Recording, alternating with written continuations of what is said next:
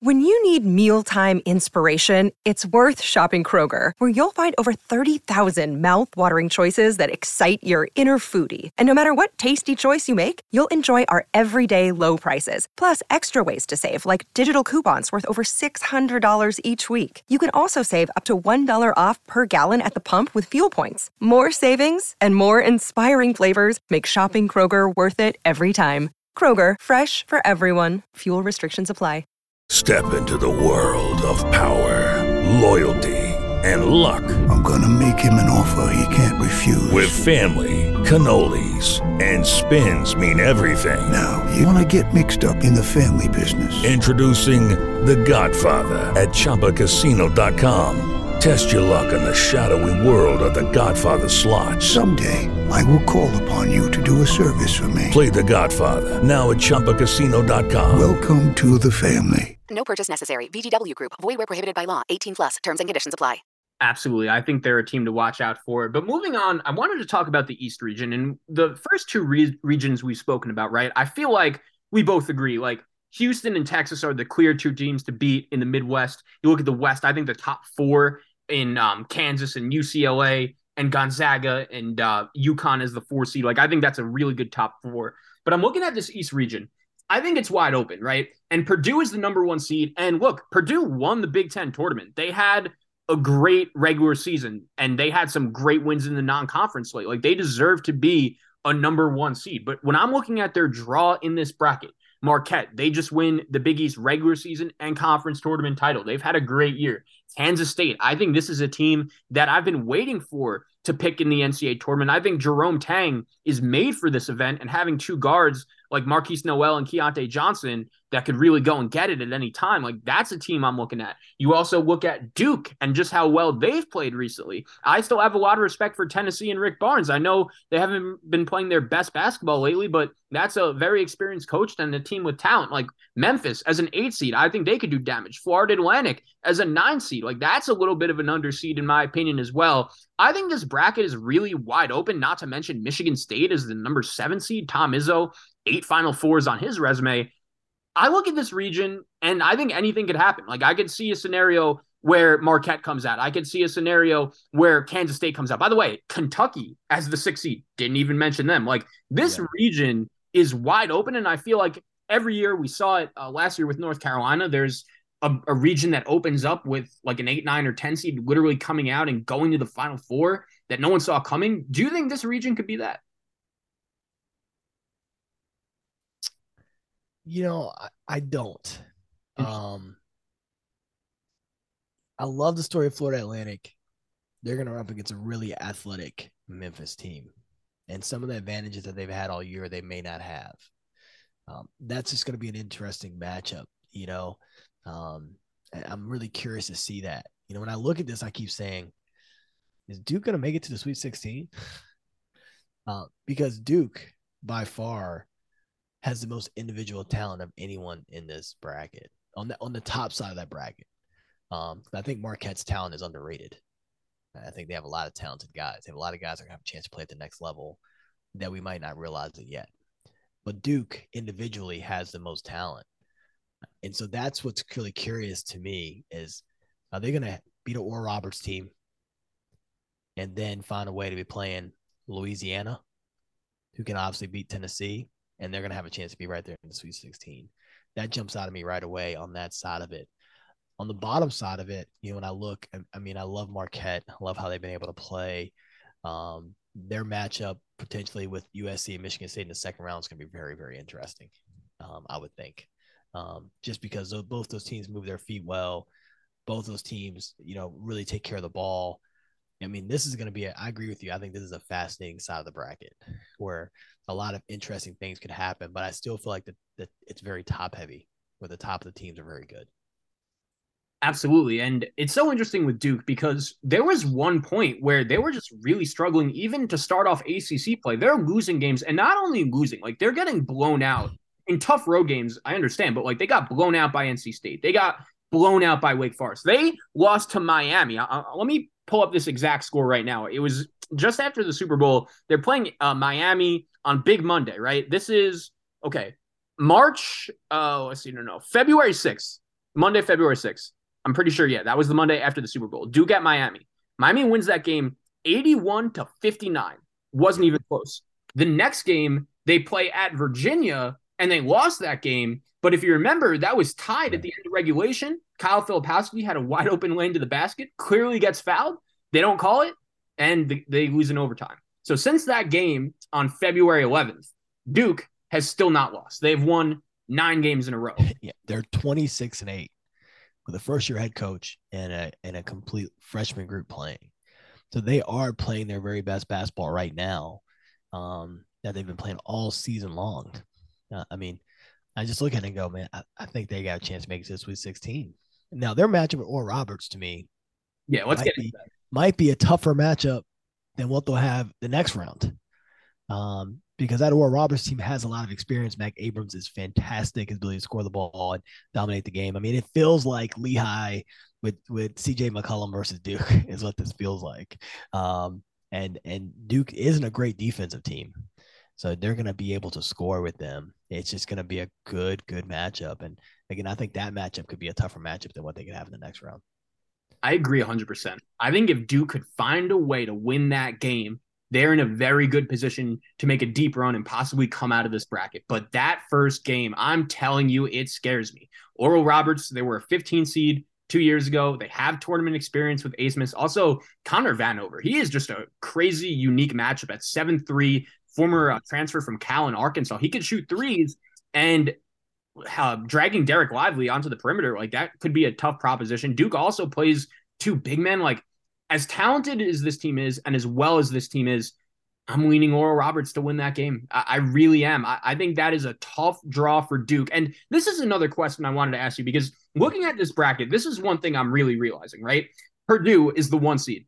They they win the Big Ten tournament. Marquette, they're the number two seed. They win the Big East tournament. Duke, they're the number five seed. They win the ACC tournament. Even uh, Florida Atlantic, of course, they're the nine. They win their conference tournament. Like you have a lot of teams here that have won their conference tournament. And I feel like a big lesson I've learned in the past when it comes to NCAA tournaments is never put too much stock in those conference tournaments because th- like this is kind of a worry I have about Marquette, honestly. Like they just played off, they just uh, got off playing three electric games in front in front of electric atmospheres at Madison Square Garden, and their next game is going to be a Friday at 2:45 in Columbus, Ohio against Vermont. Like that is a way different atmosphere with way less energy. Like as a coach, when you're leading your team going into this event, like how do you deal with that? And do you think sometimes having a successful conference tournament could that affect a team in their mindset heading into the big dance? I think what's interesting about if you win your conference tournament means you had to win a lot of games in a row. So the other thing it does, it gives you momentum. Um, I actually worry about the teams that like kind of going into the tournament some losing streaks that kind of get the at larges. Um, you know, I think it's hard because the majority of the teams that get the uh, automatic conference bids are mid majors and lower. So it's hard to trust it because the six power, the, the teams that win the six power ones are usually the ones that have the chance to win the whole thing. So it is hard to trust it. So I agree with you with that. Um, but I think that momentum is necessary and needed. You know, when I look at a team like Marquette, one thing they're never going to lack is energy. like Coach Smart's going to have those guys bouncing around, ready to go. Um, so I don't know if they're a, a, a, team that that it fits more more so, but I would maybe look at a team like UCLA uh, as a team that you would think that they're not super high energy. They're more like punch you in the mouth, stay with the plan, do whatever. Uh, I would look at those kind of number two seeds. Arizona is like high and low. Um, so they emotionally, I think we've talked about this all year long. Like, where will they be at? Will they need the crowd? They're going to be in Sacramento, so they'll have a good crowd. Like, where would they be at with that? Um, and and so I just think those things are kind of interesting when you really start looking at it. Um, the kind of energy that the leader brings to the table every day, I think, really matters. I know Marquette will bring the energy because I know their leader. The question is Arizona, UCLA, Texas. Like, will they be able to bring the energy and really push forward through their first opponents? Yeah, so continuing to look at this bracket, another matchup that really stands out to me in this region is number six seeded Kentucky facing number 11 Providence. And the thing that makes this matchup so interesting to me is number one, of course, the storyline everyone's going to talk about Providence's best player, Bryce Hopkins. He transferred in from Kentucky. And like one of the first things I remember talking about this college basketball season was watching Providence and watching like just how good Bryce Hopkins was. It's just like, man, how did this guy not play last year? Like, not only did he didn't play, like he didn't really play at all. Like there were plenty of opportunities to get him in there, and he just never was really able to find a role. And all of a sudden, he's at Providence now, and he's doing big things. And this, I'm sure he's jacked up for this game. But the other thing that's coming to mind is, and I'm sure you've seen them, is there's some Ed Cooley rumors going around that he might possibly be the next head coach at Georgetown. And there's still a lot of time for him to make that decision. Yeah. But I've seen it too many times in this event. Another thing, like when you're watching this event uh, over and over, like for years, like we have, like you notice certain things, you notice certain trends. And I get nervous about this stuff when a coach is supposed to be getting ready for a big tournament game. And all of a sudden you see his name in the news floating out there. Like one example that comes off to mind right off the bat is Kevin Willard. Like there was nothing official, but there were some rumors going around this time last year. Oh, he might be the next head coach of Maryland. And then Seton Hall in their NCAA tournament game lost to uh, by T, uh, to TCU by 30 points. Like that is something that always sticks with me. So when you're in that situation, when you're a player in that locker room, getting ready for a big game, and I I, I feel like with Ed Cooley, it's also interesting because we know like how much he really prioritizes his relationship with his players and, and just how much he wants them to succeed. Like in both shoes, like how do you deal with something like that right before you're about to play in an NCAA tournament game? Well, I think some of these things are bigger in the media than they are in the locker room. And there's there's a pretty strong understanding inside the locker room that if you play well, if you do well, opportunities are going to come towards you. And that's sort of basketball. You know, if anyone in that locker room plays really well for Providence, they're going to have a chance to leave and go to the NBA draft early. Um, so I, don't think it affects the locker room. And again, I've been that guy with his name out there getting ready for a tournament game. Um, I didn't feel like it affected our team at all. Um, everyone's pretty locked in and based onto a routine of what needs to be done. Um, I would say the Seton Hall with with Kevin Willard is, you know, they, they hadn't won a tournament game. I mean, it's not like the, not like the record at Seton Hall for tournament games is you know ten and zero. Oh, you know, I mean, I think Shaheen won as many tournament games last year or more tournament games last year in one tournament than than Seton Hall had had in the last twenty years or something. Um, so I don't think that's indicative to his name being linked to a rumor. I think it's indicative to the other team being better. Um, and sometimes if you're a good coach, you coach your team up through the year and you get the NCAA tournament and you the, the team is just better across from you and you can't catch yourself out of that if if they're just bigger, faster, stronger, make more shots than you on that day. Um, so again, I don't think that's going to be a thing that affects them at all. Um, you know, I think everyone will really lock in and, and recognize what time of year it is. You know, I think there'll be more concerns. They haven't, they didn't finish the year great. So I think the concern more so is like, you know, we've got more to give. So let's lock in and be able to do that. Yeah. And that's a super fascinating first round game against Kentucky because it's also funny. Like Kentucky entered this season, uh, like they do every year, with a ton of pressure, but especially this year. After last year, the way their season ended, losing in this event in the opening round, to number 15 seeded St. Peter's. And it's funny because going into the season, like a lot of people were kind of hyping up Kentucky's first tournament game, like Virginia's first tournament game. The season after they lost to UMBC, uh, becoming the first ever number one seed to lose to a 16. And it's funny, like I remember the next year against the 16 seed, like they got off to a good start. Uh, I'm blanking on who it was, but Virginia ended up winning the game. They ended up winning the national championship. And I look at Kentucky this year. It's funny because a lot of people had high expectations for this team, thinking they were going to be right back there on the two or the three line. But no, they're on the six line, and they've had a very up and down roller coaster regular season. They even lost two games in the past two weeks one in the regular season, one in the SEC tournament to Vanderbilt, which is something you never really expect Kentucky to do. But how are you feeling about the Wildcats going into this tournament? And looking at this bracket between uh, Kentucky, Providence, Kansas State, and Montana State, I think all those teams are pretty even, and I don't have that strong of a feeling on the team I feel like could be coming out. Yeah, I mean, again, I was never on the Kentucky hype. You know, they often start the year on this hype train that's so ridiculous, that's unrealistic. Um, in some years, it's deserving, you know, but the last two years just hasn't been deserving. Um, you know, they're seated the right at the right place. They could beat Providence in the first round. Um, that's going to be a really interesting game, and they could beat them. Um, you know, I'm, I'm taking Ed Cooley, um, just because I think it's going to be a close game. I take Cooley in close games, close opportunities. Um, you know, it gives them a chance to kind of play on.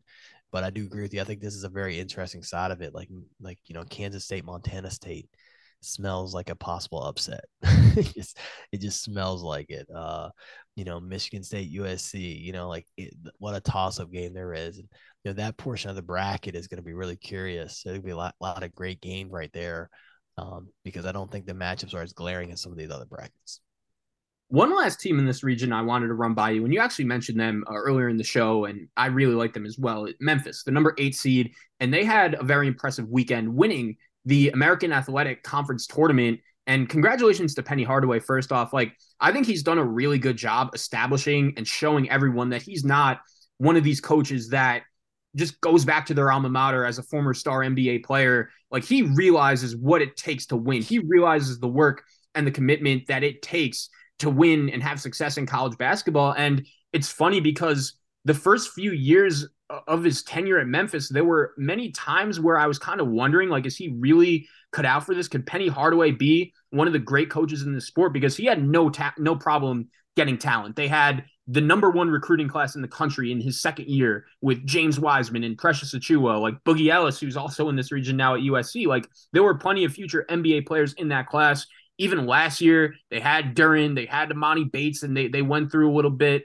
But I've been so impressed that Penny has kind of changed his philosophy a little bit, targeting the older players that we know are so important to having success in March. And like, I don't know how many better players there are in this tournament right now than Kendrick Davis. I mean, DeAndre Williams is 26 years old, and Memphis doesn't lose with him in the lineup. I think this is a team that people should be talking about more. Yeah, I agree with you. Um, I think they're a really good team. I think they really compete. Again, I think with DeAndre in the lab, they're very different. You know, so looking at them early in the year versus now, he really settles them in some other areas and fills in some gaps. Um, I mean, they've got a really good team, uh, and I think that that's how I'm looking. Oh man, like, you know, do they give a threat to Purdue? I think you they know, do. I, I think mean, it's an awful matchup for Purdue. I think it's. I mean, I'm like, can they? But you know, Purdue's going to put a bigger guy on their guards. And Purdue's really big. You know, the teams that have beaten Purdue are not built like Memphis. All right. And you gotta remember the team that's beaten Purdue the most is Indiana. And Memphis is not built like Indiana. You know, so I just kind of look at that copy and say, you know, that I don't know if that's a great matchup for Memphis to have to guard guard guard guard Zach on the inside and how they're gonna play. And, and they're gonna play, you know, Morton is gonna guard their best player and he does a good job. He's six, seven and a half you know, this just it, I just think it's that that that potentially could be a great matchup, um, just because there's gonna be a clash of styles, and Purdue's not gonna let them get up and down on them. They're not gonna let the game get out of control that way. Um, you know, I agree with you. Memphis is really super underrated right now, and I, I think they're really dangerous. Absolutely. And one guy for Memphis that I would love to see try to guard Zach Edey. Like, I, I feel like we all realize that when it comes to Zach Edey, if you're trying to defend him, like, it is impossible to shut him down completely. Like he is too good of a player and he is always going to get his. But I feel like if you just need to limit him, Memphis does have a guy in Malcolm Dandridge who A has been around college basketball. This is now his fourth year in college. And B, he's 6'9, 260, and he moves around pretty well. I think if anyone could at least limit Zach Edey, it's him. And also like Kendrick Davis and against those freshman guards, and I love Smith and Loyer. Like I think they're going to be two future yeah uh, all Big Ten conference players. But you give me Kendrick Davis, who I think could be the best guard in this tournament, going up against those two guys. Like I think yeah. Memphis could have the edge there. I do. I think they're going to put Ethan Morton on on him though, and he's kind of drawn some of the better matchups. I could be completely wrong. Um, because now when he's come off those pick and rolls, it's like a huge pick and roll with Zach and, and Ethan in there. I mean, all of a sudden, there's not a lot of space to play, not a lot of space to make plays. Um, I mean, uh, you know, I'm kind of with you though. I think we're kind of both like we're both saying different parts of the problem. Yeah. Uh, that's why it's a good matchup. Uh, and that's why they're both good teams because whoever wins these matchups we're sort of talking about, eh, that that's going to be a, have the ability to win the game. You know, I think I think Edey's so Edey's so tough to guard and to defend the game plan for and he's playing more minutes this year than he's ever played, and so you got to account for him way more, way more often. You know, I mean, we usually don't bet on Purdue in March, but I just, I just think they've got a really good chance to to do it this year with this group. Interesting. Another question I had on them for you, and, and I'm curious what you think this. So they're another team, as we just said, they fall into this category as one of the many teams in this region that will be entering the NCAA tournament as conference tournament champions, winning their conference tournament. And the thing about Purdue, and, and, I'm not trying to diminish them by any means, like if you win a conference tournament, especially the Big Ten, like that is an accomplishment. They win the Big Ten regular season and conference title. They get a number one seed. Very impressive job by Matt Painter, especially considering what they lost from last season's team. But man, they had a lot of trouble with Rutgers, who didn't make the tournament in the first round. They were fortunate to sneak by in that game. And then in the next round, they play Ohio State, who we know, like, yes, they were playing well in the Big Ten tournament, but they are not even close to a tournament team. Edey just put them out on, on his back in that game and they survived. And then against Penn State in the championship game, like, they're up 17 points, but somehow Penn State has a shot to, to tie it in the end with the ball in their hands. Like, I've never been more underwhelmed by a team that's just won a conference tournament. And, and, I'm really not trying to diminish them, but like they didn't exactly give me much confidence watching them for three days. That makes me think, okay, this is finally going to be the time for a deep run in March. But maybe with that logic, that's just when it finally happens. Well, you know, they just play close games. You know, play a lot of close games. Uh, you know, I was surprised. I mean, I'd kind of closed, I'd closed my phone on the Penn State Purdue game in the championship game. I was like, oh, it's over. My mom texts me and says, they have a chance to win it. I said, who has a chance to win it? You know, um, and and sure enough, Penn State had, had the ball and a chance to win it. So you know, I, I think that's part of their DNA. Um, you know, I don't think they're a team that can run away from you. You know, they're not going to win a lot of games by 20 points. That's not really their specialty. But they are a team that wins a lot of games within that six to three range. And that's what tournament basketball is about. Hello, it is Ryan, and we could all use an extra bright spot in our day, couldn't we? Just to make up for things like sitting in traffic, doing the dishes, counting your steps, you know, all the mundane stuff. That is why I'm such a big fan of Chumba Casino. Chumba Casino has all your favorite social casino style games that you can play for free anytime, anywhere with daily bonuses. That should brighten your day a little. Actually, a lot. So sign up now at chumbacasino.com. That's ChumbaCasino.com. No purchase necessary. VGW. Void were prohibited by law. See terms and conditions. 18 plus. Okay, round two. Name something that's not boring. A laundry? Ooh, a book club. Computer solitaire, huh? Ah, oh, sorry. We were looking for Chumba Casino. That's right. ChumbaCasino.com has over 100 casino-style games. Join today and play for free for your chance to redeem some serious prizes. ChumbaCasino.com. No purchase necessary. Full prohibited by law. 18 plus. Terms and conditions apply. See website for details.